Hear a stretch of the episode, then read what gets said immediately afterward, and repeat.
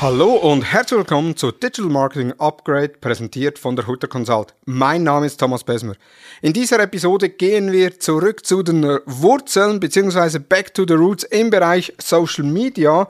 Und zwar Social Media, ja, für die, die schon länger dabei sind. Früher hat man einen Social Media Manager eingestellt, hat dann verschiedene Kanäle aufgebaut oder die, die es dann gab, hat dann Social Media betrieben. Dann kam die Kommunikationsabteilung und wollte wissen, was macht man in Social Media, dann auch die Marketingabteilung wollte oftmals wissen, was man in Social Media macht. Die Zeiten, die sind vorbei. Heute ist Social Media eine fixe Disziplin in der Kommunikation, im Marketing, im Vertrieb und weiteren Bereichen in Unternehmen. Und da spreche ich mit meinem heutigen Gast darüber. Er selbst hat schon mehr als 20 Jahre Erfahrung im Bereich Online-Marketing, hat weit mehr als 200 Vorträge an Konferenzen und Kongressen gehalten, wird in den Medien, insbesondere von RTL, ZDF, Fox, Radio Energy und weiteren als Marketing-Experten befragt. Selbst hat er einen Podcast, der schon mehr als 400 Episoden veröffentlicht hat, ist Blogger, Buchautor, also man sieht eine absolut geballte Kompetenz hier gegenüber von mir. Selbst auch betreibt er eine Facebook-Gruppe, wo es rund um Social Media Marketing geht. Er ist selbst ein gefragter Experte in diesen Marketing-Themen und arbeitet als Unternehmensberater, Trainer und Coach.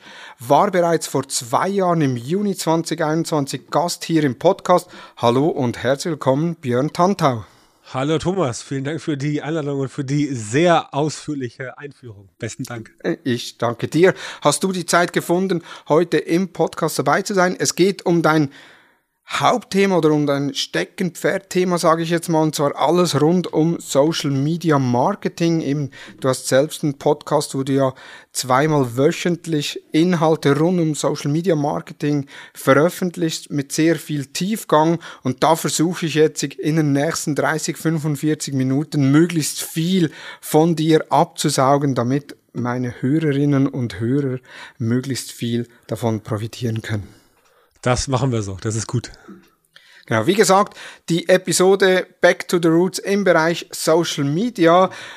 Eine ganz banale Frage, aber trotzdem eine Frage, von, bei der ich immer wieder unterschiedliche Antworten erhalte. Und zwar, wie würdest du Social Media Marketing umschreiben? Ja, die Frage ist gar nicht so banal. Die Frage ist eigentlich relativ komplex, wenn man mal sich das Ganze etwas genauer anguckt. Ähm, banal hätte ich gesagt, so vor zehn Jahren, ne? als noch so, als es noch so die, die, die äh, Testspielwiese gab. Aber mittlerweile hat sich das Ganze ja relativ stark äh, professionalisiert. Also beziehungsweise bei den Leuten, die es professionell machen, da sieht man es auch mittlerweile, dass es so ist. Natürlich gibt es auch noch ähm, die Schattenseite ähm, oder die, die Medaillenkehrseite. Aber insgesamt ähm, ist Social Media eigentlich mittlerweile ein echt großes Ding geworden. Ne? Also sagen wir mal so, ähm, es hat sich viel verändert in den letzten 10, 15 Jahren, seit, seit jetzt Facebook dann damals so um die 2010 herum ganz groß wurde. Aber ähm, im Prinzip haben wir gesehen, dass es eine eine etablierte Disziplin ist innerhalb des Online-Marketings, die auf jeden Fall nicht einfach so außer Acht gelassen werden kann. Du kannst heute nicht mehr sagen, ja, Social Media Marketing, das machen wir jetzt gar nicht. Man muss auch nicht jetzt sich so krass drauf versteifen. Aber wenn du halt stattfinden willst, wenn du halt ähm, Sichtbarkeit haben willst, Reichweite, wenn du einfach profitieren möchtest ähm, von der Reichweite, die ohnehin da ist, dann solltest du Social Media Marketing auf jeden Fall äh, mitnehmen und wissen, dass du als Unternehmen, als Konzern, als Anbieter, als Dienstleister in Social Media schon zumindest präsent sein solltest. Einfach nur aufgrund dessen, dass die Leute ja auch bei einer Entscheidungsfindung, also ob nun ob nun, wenn du einen Handwerker suchst oder sowas, äh, oder wenn du, wenn du, wenn du eine Agentur suchst oder eine große Firma suchst, dann guckt man auch schon mal links und rechts, was machen sie? Man guckt bei Google rein, Bewertungen, man guckt bei, bei Instagram rein, gibt es da irgendwas, man guckt bei Facebook rein, äh, und das gehört quasi mittlerweile dazu, dass da zumindest ein bisschen was passiert und man sich darüber orientieren kann, ob das dann wirklich, ähm, ob das dann wirklich etwas ist, was Hand und Fuß hat. Also ich würde es nicht mehr, ich würde nicht mehr sagen, das brauchst du überhaupt gar nicht, wie es vielleicht noch früher gesagt wurde. Aktiv, also zumindest präsent sollte man schon dort sein. Es ist ja auch heute, glaube ich, für jede Firma oder äh, Unternehmen ist es ja gesetzt, dass du auch eine Website haben solltest, wo du halt dich und deine Fähigkeiten oder deine, deine, deine, ähm, dein Unternehmen präsentierst, Mitarbeiter präsentierst und so weiter. Das sollte schon dabei sein. Eben früher war es oftmals so, dass Social Media dann irgendwie ein Studentenjob war, weil man sagt, ja, die haben eine gewisse Affinität für das Thema, die können das. Heutzutage wird Social Media, wie einleitend schon gesagt, in gewissen Unternehmen fix in der Abteilung integriert. Also eben beispielsweise in der Kommunikationsabteilung, wo man davon ausgeht, dass ein Kommunikationsberater, ein Kommunikationsmitarbeiter, Mitarbeiterin sich auch in Social Media auskennt. Genau mhm. das gleiche Marketing und Vertrieb. Dann gibt's ja dann eben das Social Selling oder auch die gewissen Sales-Pfosten, wie das gewisse Leute beschreiben, wo ja dann auch Ausuferungen sind in dem Bereich. Doch wenn wir zurückkommen, was sind so die Voraussetzungen, die eine Person erfüllen muss, wenn sie für ein Unternehmen Social Media betreibt? Ja, das ist auch eine gute Frage. Also, sagen wir mal so, auch wenn das Thema ähm, zum Beispiel in der, in der äh, Kommunikationsabteilung aufgehängt ist, dann muss die Person natürlich trotzdem ein grundsätzliches Verständnis dafür haben, wie so ein soziales Netzwerk funktioniert. Ne? Also, was sind jetzt äh, die Sachen, die man zum Beispiel machen kann? und Sachen, die zum Beispiel gar nicht mehr funktionieren. Das muss jetzt nicht der neueste Trend sein. Jetzt, man muss jetzt nicht auf TikTok da ähm, ähm, ähm, den neuesten Trend bedienen, aber man sollte schon wissen, wie Social Media funktioniert, um letztendlich die Leute auch dann darauf aufmerksam zu machen. Und das gilt sowohl für organisches Marketing als auch für Paid, also alles, was mit Anzeigen zu tun hat. Denn ähm, auch wenn organisch natürlich nicht mehr ganz so gut funktioniert, wie das noch vor zehn Jahren der Fall war, ähm, wenn man weiß, was bei den Leuten grundsätzlich funktioniert hat, dann hat man auch ein gutes Gefühl dafür, was in der Werbeanzeige gut funktionieren würde. Und sagen wir mal so, ähm, ein organisch guter Post, der wird auch als Werbeanzeige gut funktionieren. Andersrum eher nicht so. Also eine gute Werbeanzeige muss nicht zwingend organisch gut laufen. Und das müssen Leute halt wissen. Das heißt, du brauchst so ein Grundverständnis, um äh, zu wissen, womit du halt Leute ähm, triggern kannst. Vielleicht ist triggern auch ein zu hartes Wort, aber du musst ungefähr wissen, was du in Social Media tun musst, damit Leute überhaupt reagieren. Also zum Beispiel ähm, so ein Verständnis dafür haben, welche Emotionen halt gut funktionieren. Natürlich ein hm. Verständnis für die Zielgruppe, Zielgruppenverständnis. Du musst einfach wissen, was die Zielgruppe für Probleme hat und wie man die möglicherweise lösen kann, beziehungsweise was man denen geben kann, um dann entsprechend auf der Customer Journey überhaupt erstmal in diese Phase 1 Awareness reinzukommen. Denn wenn ich jetzt Anbieter zum Beispiel in Social Media aktiv bin, organisch oder Page, spielt keine Rolle und ich habe überhaupt gar keine Ahnung, was meine Zielgruppe braucht, um letztendlich ähm, überhaupt erstmal diese, diese Customer Journey erfolgreich äh, gehen zu können, dann, ähm, ja, dann fällt es logischerweise schwer, das Ganze abbilden zu können. Und wer das halt nicht kann, ähm, der hat ein Problem. Das heißt, man sollte sicherlich nicht jetzt ein Thema zu tief angehen, aber man sollte auf jeden Fall ein Verständnis dafür haben, wie die Mechanismen in Social Media funktionieren, um letztendlich die Leute, die es wissen sollten, am richtigen Punkt, äh, richtigen Punkt abzuholen oder anzusprechen, damit die auch sagen, ja, okay, ähm, das äh, passt für uns. Also sprich, es braucht nicht einfach nur ein Wissen, wie eine Plattform funktioniert, sondern auch ein gewisses analytisches Verständnis, um zu sehen, bei welchen Themen reagieren wie oder reagieren die Zielgruppen wie, um eben dann die Themen weiter zu bespielen, zu optimieren, zu verbessern. Genau, also du sagst es, du sagst es ganz korrekt. Die Plattformen funktionieren mehr oder weniger eigentlich letztendlich identisch. Klar, es gibt Unterschiede bei den Algorithmen zwischen Facebook, Instagram, LinkedIn äh, oder auch TikTok, das ist klar. Aber im Prinzip ist es so, wie früher auch, wenn du es schaffst, die Aufmerksamkeit der Leute zu bekommen mit deinem Content, dann werden sie auch in irgendeiner Form damit reagieren. Manche liken, manche kommentieren, manche klicken drauf, manche machen nur, äh, schauen sich an, selbst wenn du bei, selbst wenn du bei, äh, bei TikTok beispielsweise äh, 100% Viewtime erreichst und sonst machen Leute überhaupt gar nichts, ist es ja auch eine Form der Interaktion, was ja da bei YouTube, äh, bei, bei TikTok sogar viel krasser gewertet wird, als wenn jemand nur 5 Sekunden guckt, von 15 Sekunden einfach nur ein Like lässt. Ähm, das ähm, muss auf jeden Fall äh, schon sein. Ähm, die, äh, die Algorithmen unterscheiden sich so ein bisschen, aber im Prinzip ist es überall das Gleiche. Ähm, und dann muss man natürlich wissen, wie man dann in diesem Netzwerk die Leute entsprechend dazu bekommt, sich damit zu beschäftigen und natürlich auch im Idealfall in irgendeiner Form darauf zu reagieren, weil natürlich klar, Viewtime ist, Viewtime ist super. Wenn Leute aber dann noch ein bisschen liken, kommentieren, ist natürlich das noch ein Bonus und gibt dann noch ein paar mehr Punkte im Algorithmus. Ähm, das, sorgt, äh, das sorgt auf jeden Fall dann für noch mehr Reichweite. Aber ja, das sollte jemand wissen, definitiv. Du hast es schon angesprochen, die Algorithmen, die haben sich ja jetzt auch im, im Verlauf der Zeit massiv geändert. Insbesondere der Facebook-Algorithmus, der ja auch schon länger äh, besteht. TikTok ist seit 2016 auf dem Markt. Äh, der Algorithmus ist noch nicht so alt, aber auch der ganz einen anderen Ansatz als der Algorithmus Algorithmus von eben beispielsweise Facebook oder auch Instagram. Bei Facebook, Instagram sagt man ja den Social Graph und bei TikTok ist das ja dann der Interest Graph, also eigentlich eine andere Grundlage, was ja dann auch die Content-Produktion oder die Erstellung von Inhalten äh, und deren Auslieferung beeinflusst. Hm. Ja, das ist ganz witzig bei TikTok. Eigentlich hat, äh, eigentlich hat TikTok mit diesem, du hast gerade gesagt, Interest, äh, Interest Graph, manche sagen ja auch äh, Discovery, weil du halt Sachen neu entdeckst. Es geht also weg von diesem, es geht also weg von diesem, von diesem alten Ansatz, nach dem Motto, ich vernetze mich mit Leuten in Social Media, also mit meiner Peer Group sozusagen.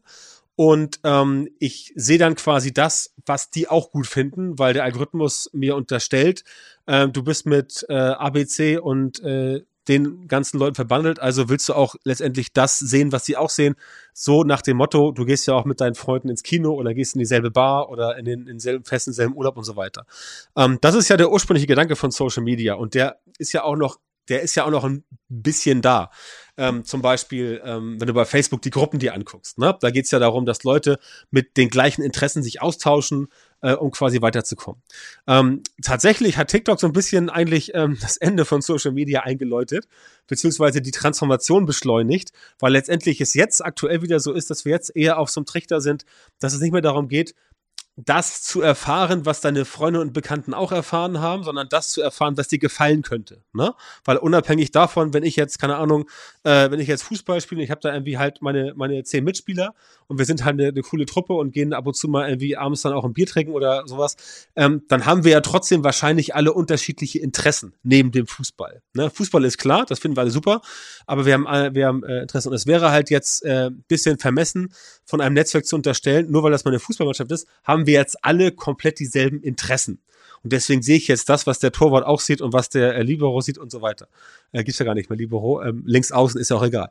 Ähm, aber äh, was ich meine ist halt, dass es ganz spannend ist, dass halt TikTok und da springt jetzt ja Facebook auch mit drauf, weil jetzt ja die Reels, die jetzt letztes Jahr bei Instagram so krass gepusht wurden, werden jetzt ja bei Facebook gerade krass gepusht. Also kriegst du jetzt mit, mit Reels aktuell bei Facebook noch ganz gut Reichweite. Und das ist halt sehr spannend, weil es halt darum geht, dass den Leuten jetzt nicht mehr vorgeschlagen wird, was die Freunde gut finden, sondern was dich generell interessieren könnte. Oder anders ausgedrückt, Social Media in der Form, wie es jetzt TikTok und Co. machen, ist letztendlich so ähm, die Adaption von YouTube, wie es immer schon war, plus diesen Vernetzungsgedanken, weil bei YouTube war es immer schon so, wenn du bei YouTube irgendwie, keine Ahnung, fünf Videos angeschaut hast von äh, Bud Spencer als Beispiel, dann wurdest du vom Algorithmus nur mit Bud Spencer Videos vollgekleistert und so ist es bei TikTok ja auch. Äh, wo du dir irgendwie zehn Katzenvideos anguckst und dann zack, siehst du irgendwie nur noch Katzenvideos. Ne? Und das ist halt das, wo es letztendlich wieder dahin zurückgeht, wie es eigentlich ist, wie die normalen Medien so funktionieren, also ohne Social Media ähm, dass du einfach die Dinge siehst, von denen der Algorithmus glaubt, du, es, es wird dich interessieren. So macht TikTok das ja auch, wenn du einen ganz neuen TikTok-Account aufmachst, siehst du erstmal random so 50 Videos und äh, dann checkt ja TikTok schon ganz gut, was du gut findest und zeigt dir dann basierend darauf immer mehr. Und in die Richtung wird sich so, wird sich wohl entwickeln. Jetzt aktuell, denke ich, in den nächsten so fünf Jahren, bis dann wieder erst andersrum kommt, weil du weißt ja, die Sachen laufen immer in Zyklen, ne? das Pendel schwingt ja immer von links nach rechts und jetzt sind wir gerade auf dem Weg nach äh, äh ganz rechts, also unabhängig von der Richtung, an, an, äh, in diese in diese in diese Discovery oder Interest Graph Mode. Ähm, und das wird ganz spannend, ob das in den nächsten fünf bis sechs sieben Jahren wieder zurückschwingt, dass dann nachher jemand auf die Idee kommt äh, bei bei TikTok, Mensch, es wäre doch total cool, den Leuten das zu zeigen, was ihre Freunde auch gut finden, weißt du? Das wird eine ganz spannende Sache. Äh, mal gucken, wie das sich so entwickelt. Aber aktuell ist es tatsächlich eher so, dass es zurzeit eher so in Richtung normale Medien geht, ne? Weil so ist ja auch Fernsehsender hat irgendwie jetzt keine Ahnung zeigt irgendwie äh, innerhalb von einer Woche zeigen die irgendwie zehn Filme und hoffen darauf, dass dir zwei davon gefallen, dass du halt dran bleibst und Werbung schaust. Ähm, und so ähnlich ist jetzt auch in Social Media. Natürlich der soziale Gedanke bleibt da, weil du ja nach wie vor dich in Gruppen organisieren kannst, kannst Messenger schreiben und so weiter. Das wird nicht ganz weggehen, aber aktuell ist es so, dass dieser, dass dieser Social Graph tatsächlich ein bisschen auf Rückzug ist und dieser Interest Graph nach vorne äh, auf dem Vormarsch ist, was eigentlich auch, wie ich finde, jetzt äh, nicht schlimm ist, weil es ja macht ja Sinn. Ne? Ich, ich bin irgendwo unterwegs und mir werden verschiedene Sachen ange. Es ist ja Supermarkt auch so, ne? Der Supermarkt weiß ja auch nicht, was ich gut finde. Und äh, ich genau. gehe halt hin und dann werden mir halt fünf verschiedene Kakaosorten angezeigt. Einen davon nehme ich halt dann, ne? weil ich die am besten finde, weil ich sie halt gerne trinke und so weiter. Ähm, und das ist ganz spannend. Ähm, ist natürlich eine Herausforderung für alle, die jetzt seit Jahren mit Social Media Marketing so agiert haben, wie es jetzt die letzten Jahre auch funktioniert hat. Da muss auf jeden Fall ein bisschen umgedacht werden. Aber eigentlich wird's eigentlich wird's einfacher. Also es wird nicht schwieriger, es wird einfacher, weil du jetzt ja eigentlich nur noch herausfinden musst, okay, die Zielgruppe, auf welche Art von Content, welche Themen fährt die halt ab und dann zeige ich das denen halt, unabhängig davon, was sie links und rechts daneben noch machen. Ja, einfacher definitiv äh, in der Ausführung, aber für die Personen, die ein Unternehmen Social Media betreiben, für die wird es ja dann oftmals, oftmals auch anstrengender, weil es gibt ja dann nicht mehr die Kennzahl, beispielsweise die Ab Anzahl Abonnenten, die ist ja, ja dann genau. irrelevant für die Auslieferung äh, der Inhalte, weil man ja dann eben nicht mehr weiterempfohlen wird oder eben nicht mehr nur seine Follower an, äh, erreicht. Und das ist ja auch auf TikTok massiv. Also mhm. ich persönlich bin meistens nur in der For You-Page mhm. äh, und scroll dort durch. Ich gehe gar nicht auf die Following-Seite. Ja. Genau, genau. Ja, das ist, das hat TikTok ja auch groß gemacht man muss gucken, wie es bei, man muss schauen, wie es bei TikTok sich entwickelt. Ne? Es sind ja letzt, letztes und vorletztes Jahr rasant gewachsen, bis auf über eine Milliarde ähm, hier äh, äh, Monthly Active User, ähm, was ja viel ist, aber immer noch wenig im Vergleich zu Facebook, wenn du es weltweit siehst. Die haben ungefähr äh, 2,9 Milliarden, glaube ich, Monthly Active User. Insofern ist es abzuwarten, ob dieses Konzept von TikTok wirklich so aufgeht, denn dieses rasante Wachstum bei TikTok, das hat sich jetzt in den letzten Monaten stark abgeflaut also stark, äh, stark abgekühlt. Das heißt, sie wachsen immer noch, sind immer noch, sind immer noch äh, meist, meist äh, gedownloadete App im App Store und auch die App, wo die Leute am meisten Zeit verbringen. Aber die Apps, mit denen habe ich gerade heute Morgen oder gestern aktuelle Zahlen gesehen, ähm, die, die Apps mit dem, mit den, äh, mit der meisten User Retention, also Monthly Active User, ist, ist äh, in der Reihenfolge Facebook, Instagram, WhatsApp und dann kommt der Messenger. Oder ich glaube, Messenger auf drei und weiß ich nicht. Aber Facebook und Instagram auf eins und zwei. Und das lässt ja tief blicken, dass diese beiden, dass diese beiden äh, ähm, Apps ja immer noch am meisten monatlich, akti monatlich aktive User hätten. Und das ist ja genau das, was ich immer den Leuten sage, die mir seit äh, äh, zehn Jahren erzählen wollen, Facebook ist tot. Nein, solange die Leute halt bei Facebook immer noch, also dieses, diese, diese Metrik Monthly Active Users, die ist ja, die ist ja wichtig, weil ja, TikTok ist ähm, die meist gedownloadete App im App Store und auch bei Android seit, seit Monaten schon. Aber du weißt es ja selber. Wie viele Apps hast du auf deinem Smartphone, die du einmal runtergeladen hast und dann nie wieder nutzt? Ja, das heißt, vom reinen Download hin zu dieser User Retention, dass du sagst, nee, ich habe die App nicht nur auf meinem Smartphone, äh, sondern die Leute kommen auch jeden Monat mindestens einmal wieder zurück und verbringen dort Zeit. Das ist ja die eigentliche Kunst die du als App-Betreiber oder als Netzwerk hinbekommen musst. Und da wird sich zeigen, ob das Konzept von, von, von TikTok äh, äh, aufgeht. Natürlich haben sie es alles richtig gemacht. Sie haben das ursprüngliche Konzept der Story quasi weiterentwickelt zu einem, zu einem äh, Standalone-Netzwerk, aber, und da sage ich etwas, etwas sehr Kluges, was ein damaliger Kollege schon 2015 zu mir gesagt hat, als damals Snapchat so krass abging, äh, hat er gesagt, Snapchat wird niemals Facebook gefährlich werden. Warum nicht? Weil Snapchat hat halt nur die Stories diese eine Funktion. Ne? Die haben halt, die haben halt keine, äh, keine Events, die haben halt keine Gruppen und so weiter. Äh, TikTok macht das ja etwas schlauer. Die haben ja diese, diese, äh, die Lives, die bei TikTok ja sehr populär sind, wo du ja spenden kannst und Münzen und Geschenke. Und das ist ja auch schon dieses Gamification-Thema, ist ja schon sehr krass, hat auch einen großen Suchtfaktor. Das macht Facebook ja so in der Form nicht. Ich habe jetzt gesehen, wenn du jetzt einen Creator-Profile hast, kann, kann, kann man dir jetzt Münzen, äh, Sterne spenden, glaube ich. Fand ich ganz niedlich. Wenn du mal in so einen, in so einen TikTok live reingehst äh, und da ist jemand, der hat Reichweite, dann die überschütten den ja mit irgendwie Sternen und Geschenken und Rosen. Da guckst du, da wird du gar nicht irre, was da alles rum, äh, äh, rumfliegt. Ne? Und das wird halt ganz spannend entsprechend äh, zu sehen. Ähm, aber ich bin noch nicht so sicher, dass TikTok diesen, diesen Kampf, in dem sie alle stecken, dass TikTok den wirklich so gewinnen wird, weil, ähm, ja, sagen wir mal so, bei Facebook, also bei Meta arbeiten auch Leute, die nicht ganz doof sind.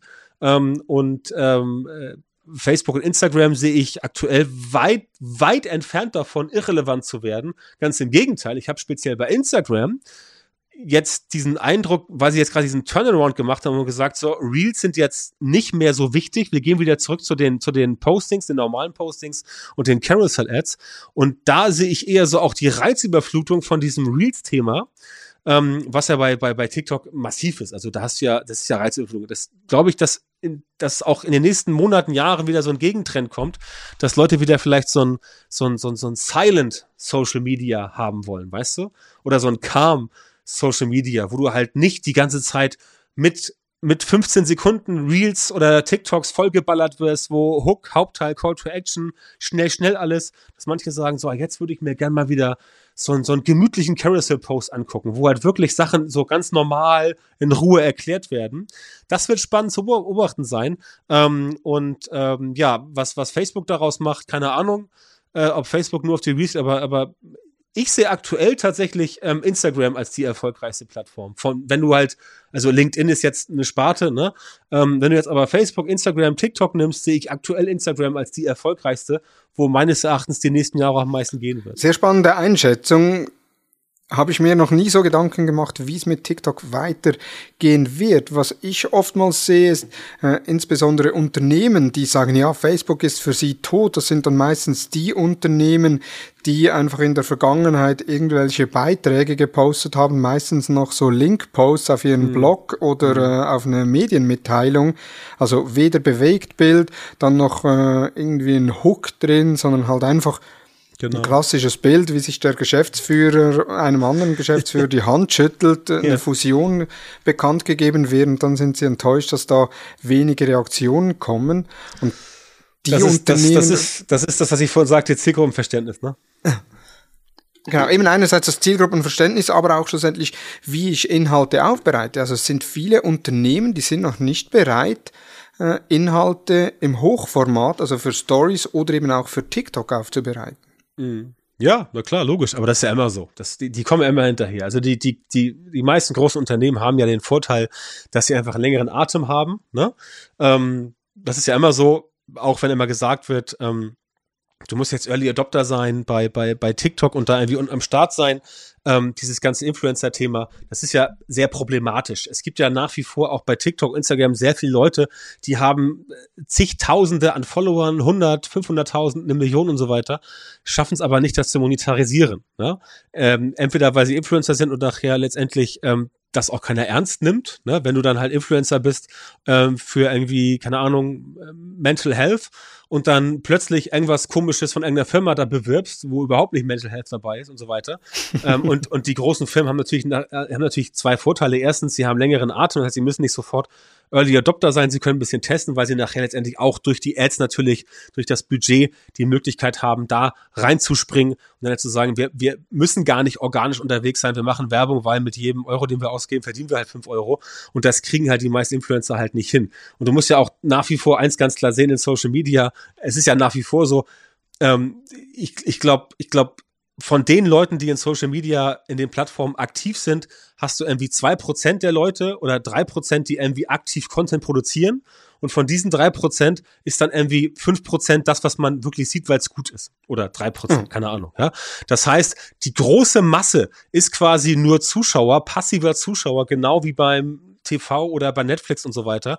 Und das, was man dann selber sieht in Social Media, ob nun bei Facebook, Instagram oder auch äh, TikTok, ist dann quasi das, was schon der Algorithmus und oder die User als das Beste vom Besten auserkoren haben. Ja, und deswegen muss man da auch immer die, die Kirche im Dorf lassen und ganz entspannt sein, wenn man selber Content Creator werden möchte und es vielleicht zu Anfang nicht ganz so hinhaut, wie das die Großen machen. Einfach locker bleiben und entsprechend sagen, äh, das wird schon, einfach weil man da ein bisschen Atem braucht. Aber die großen Firmen, Unternehmen, ja, die haben, die sind manchmal etwas schwerfällig, aber die haben es auch nicht so eilig, weil die auch noch ein, zwei Jahre warten können.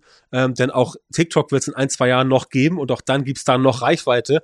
Denn ähm, das, was auch mal gerne gesagt wird von irgendwelchen, irgendwelchen Gurus, dass du halt jetzt sofort dabei sein musst, das ist ja Quatsch. Denn sonst gäbe es ja keine, sonst gäbe es ja keine neuen Accounts, die nachwachsen. Ähm, die dann später groß werden. Zum Beispiel jemand, der jetzt irgendwie 16 ist und jetzt gerade irgendwie erst TikTok für sich entdeckt, der hat vielleicht in drei Jahren einen riesengroßen Kanal, aber der war ja nicht als erster da, sondern einfach, weil er drei Jahre dran geblieben ist. Und das gilt dann für die größeren Firmen letztendlich auch. Ähm, nichtsdestotrotz, ja, sollten Firmen auf jeden Fall darauf achten, das Ganze auf dem Zettel zu haben. Und natürlich, klar, wenn du Early Adopter bist und wenn du die Ressourcen hast, was machen kannst, hast du natürlich Vor äh, Vorteile. Was ich immer so spannend finde, ist halt, dass dieses Game sich wiederholt. Ne? Es war damals, war damals so, als das Internet dann publik wurde, ähm, dann wurde gesagt, oh, wir brauchen vielleicht mal eine Webseite. Ne? Dann hatten die großen, hatten eine Webseite, dann, die, dann, dann kam halt irgendwie Facebook oder vorher kam noch Google, wir müssen Suchmaschinenoptimierung machen, dann kam Facebook und dann kam Instagram, dann kam MS TikTok und es ist immer das gleiche Spiel. Und ich sagen sie immer so, so immer, hoppla, da gibt's da was Neues. Ne? Und ähm, du kannst halt jetzt nicht mehr sagen, dass TikTok neu ist. TikTok ist halt etabliert.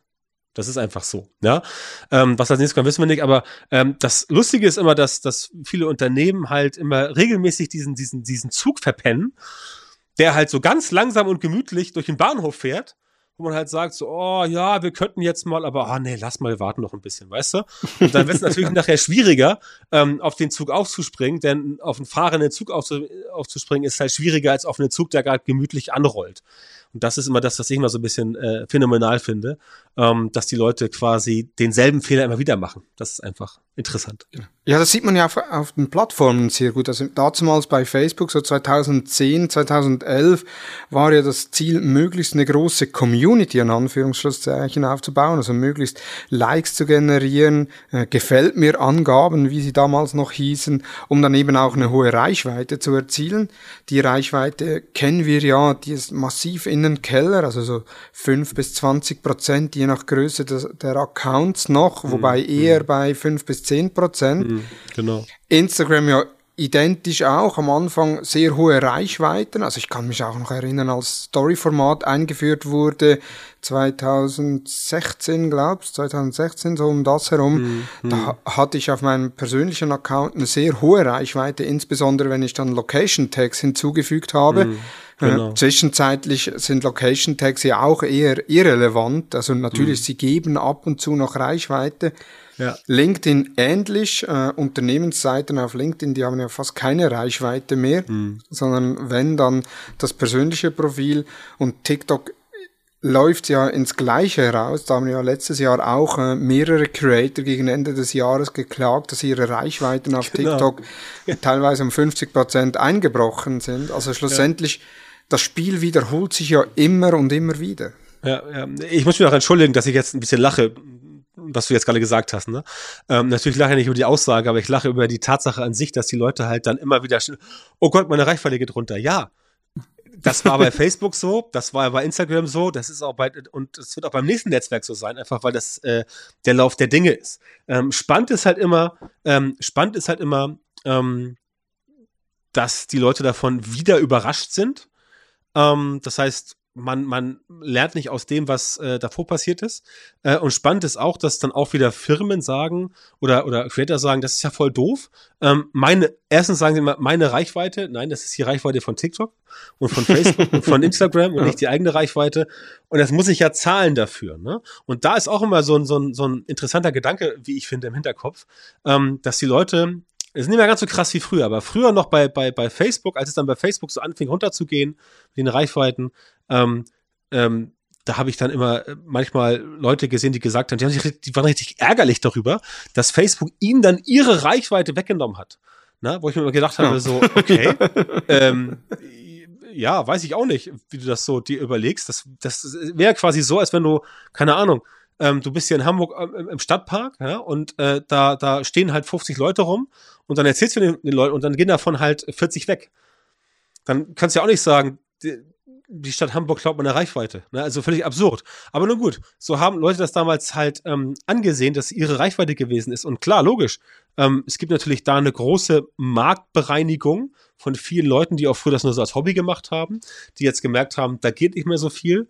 Ähm, wobei natürlich es heute auch noch natürlich immer noch Accounts gibt, die viel organische Reichweite haben. Das geht ja immer noch. Es ist nur nicht ja. mehr für jeden, also du kannst nicht mehr sagen, so, huhu, hier bin ich und zack, kriegst du irgendwie 100% äh, Reichweite. Das klappt halt nicht mehr. Da musst du schon ein bisschen was bieten. Das siehst du auch heute bei Facebook noch sehr gut, dass da auch bestimmte Formate äh, besser als andere funktionieren. Aber das ist halt immer dieses Problem, dass, ähm, dass, dass viele Menschen halt nach wie vor versuchen, diesen Idealzustand zu erreichen und das ist halt nicht mehr so einfach. Und klar, da gibt es bezahlte Werbung, ja, logisch, Pay to Play, wie immer. Ähm, und da musst du halt dann letztendlich, ähm, ja, also sagen wir so, wer in den letzten, wer in den letzten so, so, so zehn Jahren als Unternehmen keine Skills aufgebaut hat im Bereich Paid Advertising, ja, gut, ne, dann ist das halt so. Da muss man halt mit den Konsequenzen leben. Schade, aber. Ja, Paid Advertising ist ja eigentlich zwischenzeitlich ein wichtiger Bestandteil von Social Media Marketing, unabhängig ob man jetzt rein nur eine Werbekampagne machen möchte oder eben auch seine bestehenden organischen Inhalte halt einfach einer, bre einer breiteren Zielgruppe zur Verfügung stellen möchte. Genau, genau. Das ist ja ähnlich wie bei Google, ne? Bei Google, ähm, also Leute, die Leute, die ähm, sagen, Social Media ist sowieso nicht sinnvoll und lieber SEO machen. Das ist ja bei Suchmaschinenoptimierung ganz genauso. Wenn du mal in die, in die Ergebnisse reinguckst, dann siehst du mittlerweile, dass oben, glaube ich, mittlerweile vier äh, äh, Google Ads Ergebnisse kommen. Also vier gesponserte Ergebnisse oder drei oder vier, also drei auf jeden Fall, manchmal auch vier. Dann kommt meistens noch so ein bisschen Knowledge Graph oder, oder etwas mit Autorenbox. Ich bin da im Bereich SEO nicht mehr so tief drin, deswegen ähm, äh, mag das jetzt ungenau sein. Aber erst dann kommen die organischen Ergebnisse. Das heißt, auch da ist das gleiche Spiel ähm, bei Google. Auch da musst du erstmal, äh, musst du erstmal ein bisschen scrollen hast weniger organische Sichtbarkeit, wie auch bei Facebook, wie auch bei Instagram, wie auch bei TikTok. Und erst dann kommt die äh, das heißt, oben ist die Werbung, also gleiches Spiel. Das heißt, ja, ob das jetzt so schön ist auf Dauer, ist eine andere Frage, aber ähm, es war ja quasi eine Frage der Zeit. Ich meine ganz im Ernst, es gibt, es gibt kostenlose TV-Sender mit Werbung. Ja, es gibt, äh, ähm, es gibt äh, Werbung überall. Es, warum sollte das in Social Media und in Internet anders warum hätte sich anders entwickeln, entwickeln sollen? Es ist eine Projektionsfläche, da sind Menschen unterwegs, also machst du entsprechend ein bisschen Werbeanzeigen, ähm, damit das Ganze funktioniert. Ganz normal, wie es quasi auch sonst immer schon gewesen ist. Also es ist ein bisschen blauäugig, da ranzugehen und zu denken, dass man das alles, äh, das alles so hätte, so hätte bleiben sollen und müssen. Ne? Du bist ja Unternehmensberater, Trainer und Coach rund ums Thema Social Media Marketing. Mhm. Hast du so Punkte, wo du festgestellt hast, was erfolgreiche Unternehmen auf Social Media gemeinsam haben? Also gibt es da irgendwelche Parameter, die dir in deiner täglichen Arbeit auffallen? Ja, die gibt es. Das erste, was ich heute schon, glaube ich, ein, zwei Mal erwähnt habe, ist ganz klar das Zielgruppenverständnis. Also, ich meine nicht Zielgruppenkenntnis. Ich meine nicht sowas wie Avatar und Persona und so mhm. Quatsch basteln, ne? Ich meine wirklich Zielgruppenverständnis. Also, die Leute, ähm, mit denen ich auch äh, in, der, in der Betreuung äh, die besten Ergebnisse erziele, das sind wirklich die, die sich vorher und auch während der Zusammenarbeit wirklich Gedanken machen, wer die Menschen sind, die ihr Produkt oder ihre Dienstleistung quasi ähm, brauchen die das wirklich haben wollen. Ne? Also ganz simples Beispiel, jemand, der ein überzeugter Fahrradfahrer ist, den verkaufst du kein Porsche. Und andersrum verkaufst du einem Porsche-Fan wahrscheinlich kein Hollandrad. Ähm, so in der Art ähm, um das mal etwas plastisch auszudrücken, Zielgruppenverständnis. Das heißt, du musst wirklich genau wissen, was die Leute erstens haben wollen und zweitens auch, was sie brauchen. Ähm, das ist ein ganz wichtiger Faktor, dass die meisten äh, äh, Leute haben, die entsprechend äh, erfolgreich sind. Und was die meisten Leute, die erfolgreich sind, auch haben, ist, dass sie erstens bereit sind, Dinge zu testen. Ja, also auch out of the box, also auch wenn nach dem Motto sowas wie, das haben wir immer schon so gemacht, ne? Ähm, das ist halt ein ganz gefährlicher Satz, äh, den man sich abschminken äh, sollte. Ähm, ja, ist einfach so. Ähm, man muss neue Sachen ausprobieren. Ähm, solche Leute kommen vorwärts und dann auch die, die entsprechend auch ein bisschen Durchhaltevermögen haben. Die halt, äh, die halt testen, was kommt bei den, was kommt bei der Zielgruppe gut an, was funktioniert, das dann weiterentwickeln, adaptieren, dann aber auch dranbleiben. Und nicht zu so sagen, ja, jetzt habe ich denen doch irgendwie dreimal unser Produkt gezeigt, ja, nur ist auch mal gut, ne? Jetzt müssen die auch mal irgendwie was kaufen bei uns. Sondern dass sie halt dranbleiben und auch bereit sind, da sich wirklich reinzuknien, sprich ein strategisches Vorgehen haben. Ja, also ganz viele gehen ja los und sagen, ah, wir machen mal, äh, wir sind jetzt auch bei TikTok, ne, und dann und tanzen sie irgendwie auch wieder rum und solche Scherze, ne? Ähm, kann gut sein, kann aber auch schlecht sein. Da steckt halt kein Plan dahinter. Also die Leute, die wirklich einen Plan haben, die halt, die halt ein Ziel haben und wissen, okay, ich habe das Ziel, aber ich brauche jetzt einen Plan, sprich eine Strategie, um den Weg zu gehen, um das Ziel auch sicher zu erreichen. Diese Leute, ähm, die das haben und die auch dann wirklich wissen, was sie den Leuten anbieten müssen, damit es funktioniert und die auch bereit sind, viel zu testen, ähm, sowohl organisch als auch paid, die haben die besten Ergebnisse. Ich habe das gerade letzte Woche wieder an einem ganz dramatischen Beispiel äh, erlebt. Da hatten wir halt genau den Fall, dass es da halt alles ganz, ganz schnell gehen musste. Ne? Ich meine, das weiß ich ja selber. Äh, du bist ja, du bist ja logischerweise vom Fach, ähm, dass halt ähm, Werbeanzeigen dann schnell aufgesetzt werden sollten und dann war nicht genug Geld da, irgendwie drei Tage testen, wo ich sage, Leute, ihr könnt keine Facebook, ihr könnt keine Meta-Ads testen drei Tage lang. Ne? Wieso das denn nicht? Ja, die Zeit ist zu kurz. Ne? Also da kommt hier, kommt ATT dazu, iOS 14 und above und so weiter, plus dann, dass Facebook ja selber mittlerweile die Daten mit einem Delay reportet. Das heißt, wenn ich jetzt eine Werbeanzeige schalte und ich generiere heute schon Leads, dann werden die mir vielleicht erst morgen angezeigt oder übermorgen in meinem Werbeanzeigenmanager. Ne? Oder auch äh, in drei Tagen wegen der, auch wegen der Attribution. Ähm, da habe ich gesagt, also wenn ihr es machen wollt, bitte, aber ich sage euch, das wird nicht funktionieren. Und es hat nicht funktioniert. Ja, und dann äh, haben wir es, habe ich auch gesagt, Leute, pass mal auf, also entweder machen wir es jetzt vernünftig oder gar nicht. Ne? Wollten sie nicht? Dann habe ich gesagt, dann machen wir es gar nicht. Und dann muss ich auch ganz klar sagen, ähm, das brauchst du einfach. Als, als Brand brauchst du Durchhaltevermögen, auch wenn das manchmal weh tut, das weiß ich selber. Wir machen ja wir machen ja für uns, das, was ich mache, mache ich ja äh, mittlerweile auch mit einem mit einem mit einem Team oder mache ich ja auch Werbeanzeigen für uns und ich weiß, dass das Geld kostet. Und das nervt manchmal auch, wenn du halt, keine Ahnung, äh, ein Adspend in fünfstelliger Höhe auf, dem, äh, auf der Uhr hast und dann kommen halt die Umsätze dann vielleicht nicht ganz so schnell hinterher. Das ist nervig, aber da muss man ein bisschen muss man ein bisschen cool bleiben, einfach, weil es sonst nicht funktioniert. Und das ist halt das, was du brauchst, also Zielgruppenverständnis, du brauchst ein bisschen Bereitschaft auch zu testen und du brauchst eine Strategie. Also ohne geht's halt heute nicht mehr. Das, das, das ging so vor, so vor zehn Jahren noch. Konntest noch bei Facebook ein bisschen rumposten, aber der Zug ist abgefahren.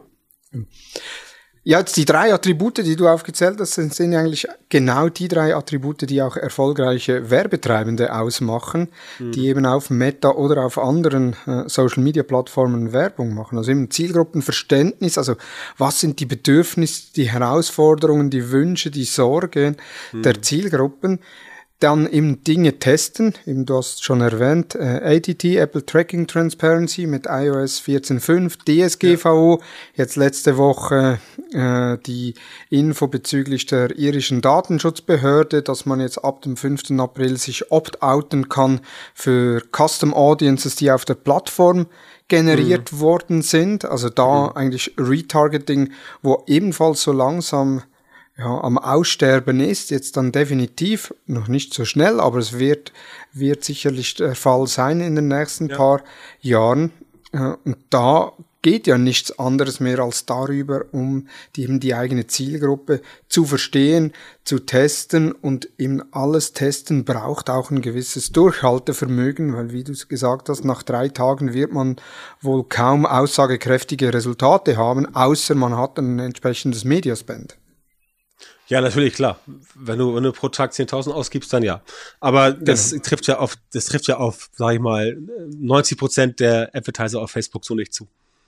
Inhalte generieren, das wurde jetzt ja auch einfacher gemacht. Und zwar, ich möchte das Thema noch kurz streifen die künstliche Intelligenz. ChatGPT omnipräsent, auch andere Tools, Neuroflash, äh, Midjourney für Bildproduktion etc. Mhm. Welche Rolle spielt künstliche Intelligenz in der Contentproduktion für Social Media Marketing? Aktuell, aber dann auch in der Zukunft. Mhm. Mhm. Da musst du unterscheiden zwischen äh, originären Beiträgen und zum Beispiel sowas wie Kommentaren. Also, ähm, ich habe logischerweise auch natürlich das Thema ChatGPT ganz oben auf dem Zettel, klar, weil ich selber für mich und auch für unsere Kunden wir auch ähm, Content-Produzenten ähm, sind ähm, und sei es nur, dass wir die Werbeanzeigen halt äh, äh skripten. Ähm, ChatGPT ist halt ähm, ist halt eine feine Erfindung, die aus meiner Sicht ähm, als Veredelungswaffe, also als Veredelungsmaßnahme wirklich 1A geeignet ist wo es schwierig wird, wenn Leute jetzt hingehen ähm, und sagen, ja, ähm, ich ähm, mache jetzt ähm, ChatGPT und nutze oder ein anderes Tool und mache damit alle meine Texte. Ähm, das halte ich persönlich für einen Fehler, einfach aus einem simplen Grund, weil ChatGPT ist halt nur, wie ich immer sage, Es ist ein DJ. Ähm, was meine ich damit? ChatGPT macht ja nichts anderes, als Dinge zu remixen. Das heißt, alles, worauf ChatGPT zugreift, ist ja schon da. Ne? Das ist eine Maschine, die hat, es ist eine Maschine, die wurde quasi in ein riesiges Meer von Inhalten geworfen. Ja, und die Maschine ist in der Lage, an jedem Punkt des Meeres gleichzeitig zu sein und sich die Sachen rauszupicken und zusammenzufügen. Aber es macht im Prinzip nichts anderes als, ähm, als, als, als ein DJ. Es werden Sachen gemüßt, dass die Sachen nachher cooler als vorher sind. So. Und das ist das Problem, was jetzt mit dieser künstlichen Intelligenz und die Content auf uns zukommt, dass natürlich, es ist einfach zu verlockend, einfach ähm, jetzt ähm, auch die Prompts zu schreiben und so weiter für ChatGPT, damit Sachen gemacht werden. Aber richtig spannend wird's halt wirklich erst, und das muss man sagen, wenn es nachher Software gibt, und das kann ChatGPT so in der Form jetzt noch nicht, wenn es Software gibt, wo ich sage, pass auf, ich habe ein Tool, ChatGPT von mir aus Version 7,5 oder irgendwas in, in, in ein oder zwei oder drei Jahren. Und dann sage ich, ähm, ich habe jetzt einen komplett eigenen Zugang zu einer Instanz von ChatGPT und ich gebe jetzt ChatGPT, keine Ahnung, 50 Blogartikel von mir zum Futtern. Und dann sage ich ChatGPT, so, das bin ich. Diese Artikel, das bin ich, so wie ich schreibe. Ja, und dann trainiere ich diesen Bot persönlich auf mich, diese KI, sodass diese KI quasi jetzt genauso schreibt wie ich. Und dann wird's spannend, weil dann werden die Sachen einen persönlichen Stil bekommen. Jetzt aktuell ist es so, dass ähm, wenn du ChatGPT halt schlechte Prompts gibt, ne, und ich meine, das ist das Dilemma. Die Leute sagen sich, yeah, geil, endlich Texte gratis, aber viele können ja keine Prompts schreiben, weil sie noch nie im Leben ein Briefing geschrieben haben. Wenn du noch nie ein in deinem Leben ein Briefing geschrieben hast für einen SEO, für einen Texter, für einen Media Buyer, für einen Copywriter, dann weißt du nicht, wie das geht. Ja? Und Prompts für ChatGPT schreiben sind einfach nur, einfach nur Briefing schreiben. Und äh, du schreibst dieses Briefing, ähm, das machst du und dann klappt das auch und dann kannst du auch gute Texte ähm, äh, ähm, dir ähm, besorgen, aber es ist halt nicht die persönliche Note. Und das ist halt, was ich meine. Aktuell ist es so, ich würde jetzt aktuell eher noch einen Text selber schreiben und dann den von ChatGPT veredeln lassen. Aber die persönliche Note ist dann mit drin. Wenn du den Text halt von ChatGPT nur selber schreibst, dann ist es schwierig. Du kannst natürlich sagen, äh, kannst ChatGPT äh, einen Text geben und dann sagen, schreib so wie dieser Autor, schreib jetzt einen Artikel wie zum Beispiel, schreib einen Artikel wie Gary Vaynerchuk. Das kriegt er hin, aber nur weil es von Gary Vaynerchuk halt, äh, Chuck halt unglaublich viel Content gibt.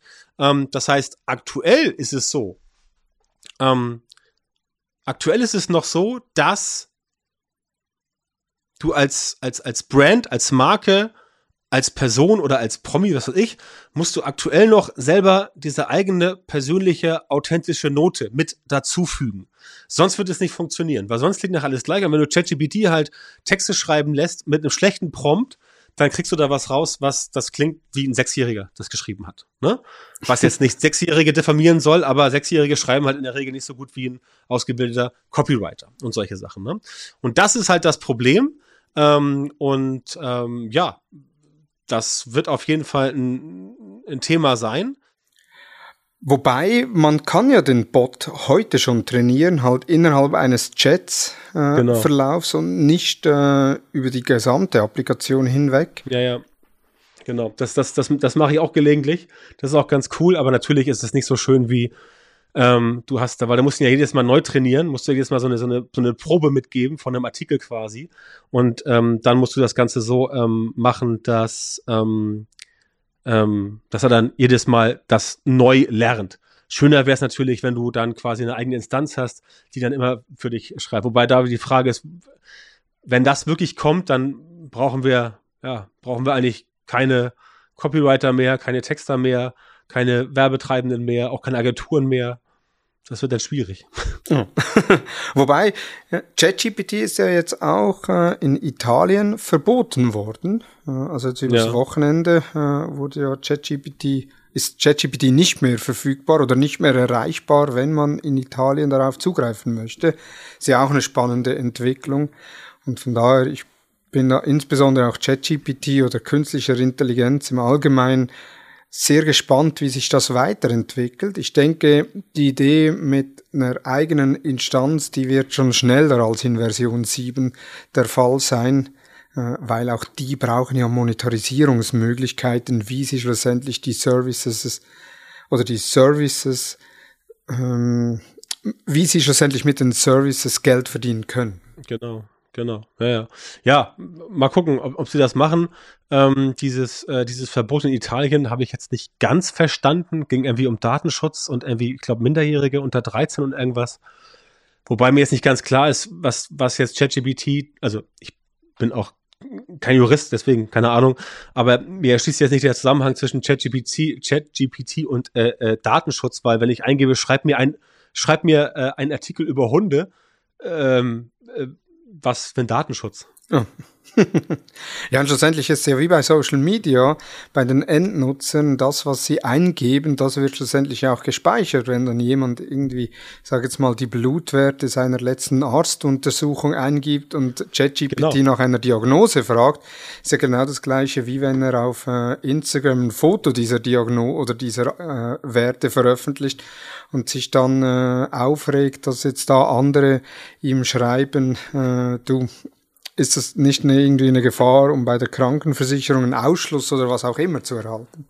Genau, genau. Da, ähm, das ist das, das ist halt das alte, das alte Thema, was du nicht, was du auch nicht öffentlich an einem Laternenpfahl in der in der Innenstadt äh, am verkaufsoffenen Samstag, äh, nachmittags äh, oder Sonntag sehen willst, das solltest du auch nicht online posten. Aber da gibt's ja auch ähm, ähm, Leute, die das machen. Ah, ist ein anderes Thema. sehr gut. Nee, sehr spannend. So abschließend, hast du noch drei Tipps für unsere Zuhörerinnen und Zuhörer, wie sie schnell ihr Social Media Marketing verbessern können? Neben dem Zielgruppenverständnis aufbauen, Dinge testen und Durchhaltevermögen. Ja, das sind jetzt, das sind jetzt eher so die drei, äh, so, so drei ähm, ähm, administrative Dinge. Ne? Also klar, Zigo brauchst du. Ähm, Im Prinzip, ja, klar. Beispiel, was organisch gut funktioniert, sollte man auch in die Werbung quasi reindrücken, ähm, weil das einfach äh, letztendlich gut ist. Ansonsten ähm, die Leute immer wieder nach Möglichkeit überraschen. Das heißt, dafür sorgen, dass die Leute nicht irgendwie gelangweilt sind, ähm, aber auch nicht zu viel, ähm, zu viel schnelllebiges Zeugs machen, weil das die Leute irgendwann, glaube ich, auch abturnt. Ähm, was kann man noch machen? Ähm, ja, mein, mein Klassiker ist eigentlich immer nicht auf allen Hochzeiten tanzen. Nur weil jemand sagt, TikTok muss jetzt auch machen, erstmal erstmal evaluieren, ob das wirklich sinnvoll ist. Mein Tipp an äh, Leute, mit denen ich arbeite, ist immer, ähm, dass man sich definitiv erstmal immer auf ein bis zwei Netzwerke fokussieren sollte. Nach dem Motto, wir machen jetzt zum Beispiel Instagram und TikTok, das ist relativ simpel. Ne, weil man da auch die Reels quasi einmal, äh, einmal äh, ähm, nativ drehen und dann kann man sie wiederverwenden und so weiter. Das ist das. Und äh, Thema Wiederverwenden, noch ein Tipp, ähm, das Thema hier Content Recycling. Also da tun sich viele Menschen schwer, wenn man ein Posting gehabt hat, was ein halbes Jahr alt ist und das ja gut funktioniert, kann man das durchaus nochmal verwenden. Also natürlich anpassen, adaptieren, ne? nicht eins zu eins kopieren, sondern anpassen, adaptieren und das Ganze quasi dann nochmal veröffentlichen. Ähm, das kann man machen, um sich da einfach das Leben äh, zu erleichtern. Sehr gut. Björn, vielen herzlichen Dank für deine Zeit. Für alle, die noch mehr von Björn haben wollen. Also ich persönlich ich habe ja meine Grundzüge äh, von Björn und Thomas Hutter gelernt dazumals. Äh, in deinem Blog und eben auch im Blog von Thomas Hutter und so eigentlich dann in der, ja, mein Wissen aufgebaut, äh, Informationen, Erkenntnisse daraus genommen, getestet, ausprobiert. Von daher kann ich die Plattform, also kann ich alles rund um björntantau.com nur empfehlen. Aktuell auch sehr häufig auf YouTube anzutreffen mit verschiedensten Videos äh, zu einzelnen Themen. Also wer nicht nur Björn Tantau hören möchte oder lesen möchte, auch unbedingt auf YouTube gehen. Oder dann eben der Podcast, äh, sind immer so ja, Snack-Folgen, sage ich jetzt mal, so 20, 30 Minuten, so ja, Größenordnung. Eher, eher, eher, eher, so 15 bis 20. Also ja. sie waren früher länger, aber ich habe festgestellt, dass die Leute das doch eher ein bisschen kompakter haben wollen. Genau. Also eher so kürzere Episoden, von daher gut mal der Weg dazwischen, vor allem in einem Großkonzern, wenn ihr dann von eurem Büro in einen Sitzungsraum laufen müsst, habt ihr dann schon wieder eine Episode gehört und zurück schon die zweite Episode. Also da björntanthaut.com kann ich wärmstens empfehlen. Auch Kurse äh, gibt's von ihm oder eine Auflistung, an welchen Konferenzen er als Speaker unterwegs ist. Also alles rund um Björn findet ihr auf björntanthaut.com Ganz genau. Und ansonsten natürlich Facebook, Instagram, LinkedIn, TikTok und so weiter. Ähm, da es alles über mich. Und meine Angebote und Dienstleistungen. Genau, sehr gut. Björn, nochmals vielen herzlichen Dank. Äh, warst du mit dabei? Äh, alle Links zu Björn Tantau, zu seinen Quellen etc., beziehungsweise zu seinem Podcast, zu seinem Blog, zu seinem YouTube-Channel und auch zu seinem Angebot für Unternehmen findest du entsprechend in den Show Notes. Also da einfach nur die Show Notes öffnen, klicken und du kommst direkt zu Björn Tantau. Ja, ich danke dir, mein Lieber.